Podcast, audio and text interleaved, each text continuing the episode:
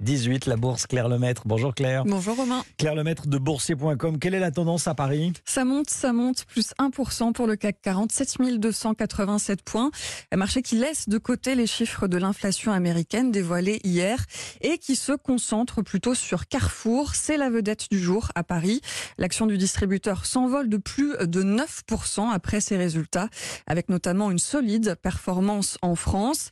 Et puis le luxe monte aussi, notamment Kering, malgré un 4e trimestre 2022 difficile à cause du Covid en Chine.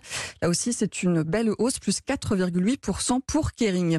Les autres marchés européens sont plus partagés. Londres, 7,01, plus 0,3 pour Francfort et pour Amsterdam.